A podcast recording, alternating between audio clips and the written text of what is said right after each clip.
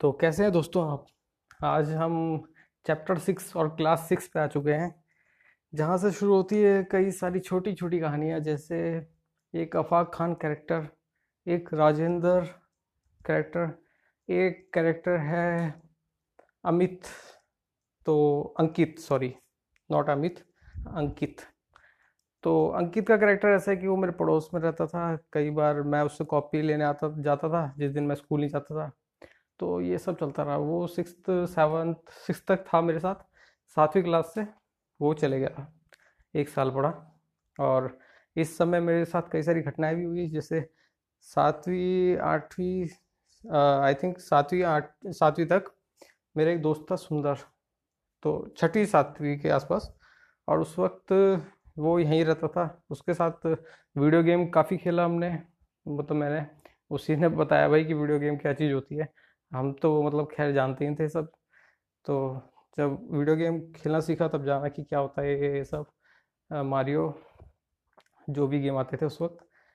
तो वो अलग मतलब वो भी फिर बाद में चले गया फ्रेंड। तो ऐसे करके स्टोरी ऐसे बढ़ती जाती है लाइफ की। आपके दोस्त आपसे बिछड़ते चले जाते हैं और आप लाइफ में आगे आगे चलते जाते हो।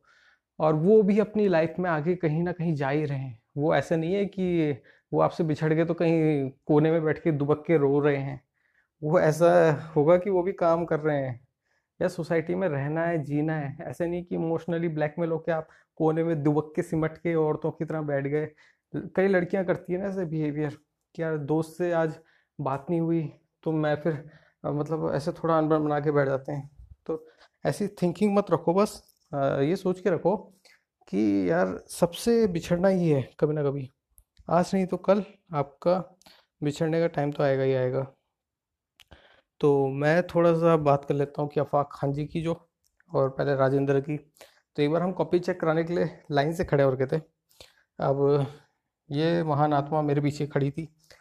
आ, ये जो राजेंद्र राणा थे और एक देवकांत नाम का लड़का आगे खड़ा था। अब हुआ ऐसा कि जब लाइन लगी होती है तो धक्का मुक्की तो होती है। अब मेरा पाँव उसके पाँव पे पड़ा तो मैंने बोला भाई सॉरी। तो उसने बोला भाई जूता गंदा हो गया मेरा, अब मैं तेरा पैर गंदा करूँगा। तो मैंने बोला भाई रहने रहने मत कर मत कर मत कर। उसने नहीं करूँगा। उसने लात मारने की कई सारी कोशिश की। मैं पैर बचाता चला गया पर आखिर में उसने फिर मार ही दिया। और वो मारा भी किसके, देवकांत के पैर पर। अब उन दोनों का झगड़ा शुरू। वो दो अपना झगड़ते रहे। मैं सोचा चलो कॉपी चेक कराता हूँ फटाफट। टीचर की क्लास ख़त्म होने वाली थी तो टीचर ने बोला फटाफट मैं साइन मारती हूँ आपकी कॉपियों पे बगैर चेक किए, कल मैं चेक करूँगी। तो मेरा तो ये तरीका था भाई कि जब टीचर एक बार साइन मार दे दोबारा टीचर से कॉपी चेक मत कराओ, क्योंकि टीचर वहाँ पे आपको अच्छी खासा मतलब सुना के रख देगी। हाँ पकड़े कई बार जाते थे, ऐसे नहीं कि बच जाएंगे हर बार। तो कुछ तरीके होते हैं आपको कैसे आप बच सकते हो टीचरों से, अलग अलग तरीके। जैसे आप बेंच में बैठते हो तो आप नोटिस करोगे कि पहले जो मतलब टीचर का अलग अलग टीचर का ओवरव्यू कैसा है आपको पहले समझना पड़ेगा कि कोई टीचर किस तरीके से पूछना शुरू करता है। कुछ टीचर ऐसे होते हैं जो कोने के बच्चे उठाते हैं, या तो जो दीवार की साइड बैठते हैं या तो उन्हें, और या तो जो पीछे बैठते हैं। दूसरे टीचर वो होते हैं जो आगे वाले बच्चों को उठाते हैं या फिर बीच वाली बेंच से बच्चों को उठाते हैं आगे से, मतलब आगे की छः बेंच से, वो भी बीच वाली साइड से। ओके, और विंडो वाली साइड से तो वो बच्चों को पूछते ही नहीं। वो समझते हैं सबसे गए गुजरे बच्चे हैं। हाँ कभी कभी खड़ा कर देंगे अगर उनका ध्यान कहीं और जा रखा है, वैसे नहीं, ठीक है। और एक कैटेगरी और होती है टीचरों की जो पूछती नहीं है किसी से, वो भी तब पूछेगी जब वो उसका मूड ख़राब रखा होगा। एक हमारे हिंदी वाले टीचर थे जो आगे की क्लास में आए। तो अभी तो फिलहाल टीचर ने कॉपी चेक करी चले गया। तो दूसरा ये कि एक जो बंदा है अफाक खान, ये करेक्टर ऐसा है कि ये भाई साहब कॉपी लेके आते हैं पर लिखते नहीं है कुछ। उनका काम मैं करता हूँ। और कैसे करता हूँ, मैंने उसे साफ साफ बोल रखा था भाई मैं सिर्फ एक बार लिखूँगा, मतलब एक बार क्या जो टीचर ने ब्लैक बोर्ड पर लिखा है उसको अपनी कॉपी में लिखूँगा और तुझे उससे लिखना पड़ेगा। अब उसके अंदर ऐसा आलस रहता था, वो लेके आता था रोज़ एक कार्बन कॉपी और उसको रख देता था मेरी और अपनी कॉपी के बीच में, समझ गया आप। अब जो मैं लिखूँगा वो उसकी कॉपी में भी लिखा जाएगा, ठीक है। अब वो हो गया कॉपी। पर जब दूसरा पन्ने की बात आई तो वहाँ पे हो जाती थी कई बार दिक्कत। तो वो बोलता था भाई रहने दे, दूसरा पेज में लिख दूंगा, तीसरा पन्ने की शुरू कर दे बस तू। तो ऐसा होता था।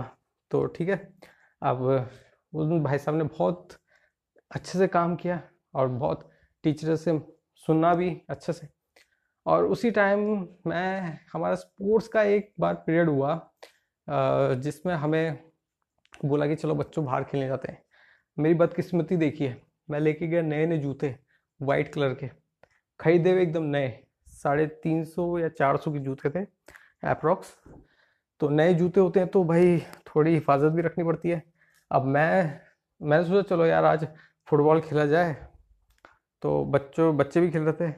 तो टीचर ने बोला सब जूते उतार के खेलेंगे, ठीक है, जूते उतार के ग्राउंड में, क्योंकि टीचरों को डर रहता था, स्पोर्ट्स टीचर को, कि बच्चे फुटबॉल ना फोड़ दें, छठी क्लास के बच्चे फुटबॉल ना फोड़ दें, ये समझ लीजिए आप। टीचर को ये डर रहता था, नंगे पाँव खेलने को बोलते थे, ओके, या मोजे में। तो कई बच्चे मोजे में खेलते थे। तो मैं तो फिर मैं जूते उतारे अपने, मोजे भी साइड में रखे, और भाई चल गया मैं भी खेलने। वापस आया तो क्या देखता हूँ भाई, जूते गायब, और एकदम सड़े गले जूते रखे हुए पुराने से मेरे लिए। मतलब मैं सबसे देर में पहुंचा तो मुझे वही मिलने थे। सबने अनसंट बच्चों ने या तो अपने जूते उठाए होंगे या किसी और के उठाए होंगे। तो मैं फिर क्लास में गया तो टीचर को बताया। मैं मतलब ऐसा होता है ना कि कुछ अगर खो जाए ना मुझसे, मैं बहुत अपसेट हो जाता हूँ। अगर वो मतलब मेरे खुद के पैसे से तो था भी नहीं वैसे भी, तो अपसेट मैं तब हो जाता हूँ। तो मैं, टीचर ने बोला कि किसने इसका जूता चुराया है। अब टीचर, अब मैं क्या बोलूँ कि टीचर की जो दिमाग की स्थिति ऐसी थी, या फिर उसका दिमाग ही उस वक्त काम करना बंद कर गया था। टीचर ने मुझे बोला कि हर सीट पे जाके देखो कि किसने तुम्हारा जूता पहना हुआ है। अब मैं नादान, मैं सोचा चलो जाके देखता हूँ।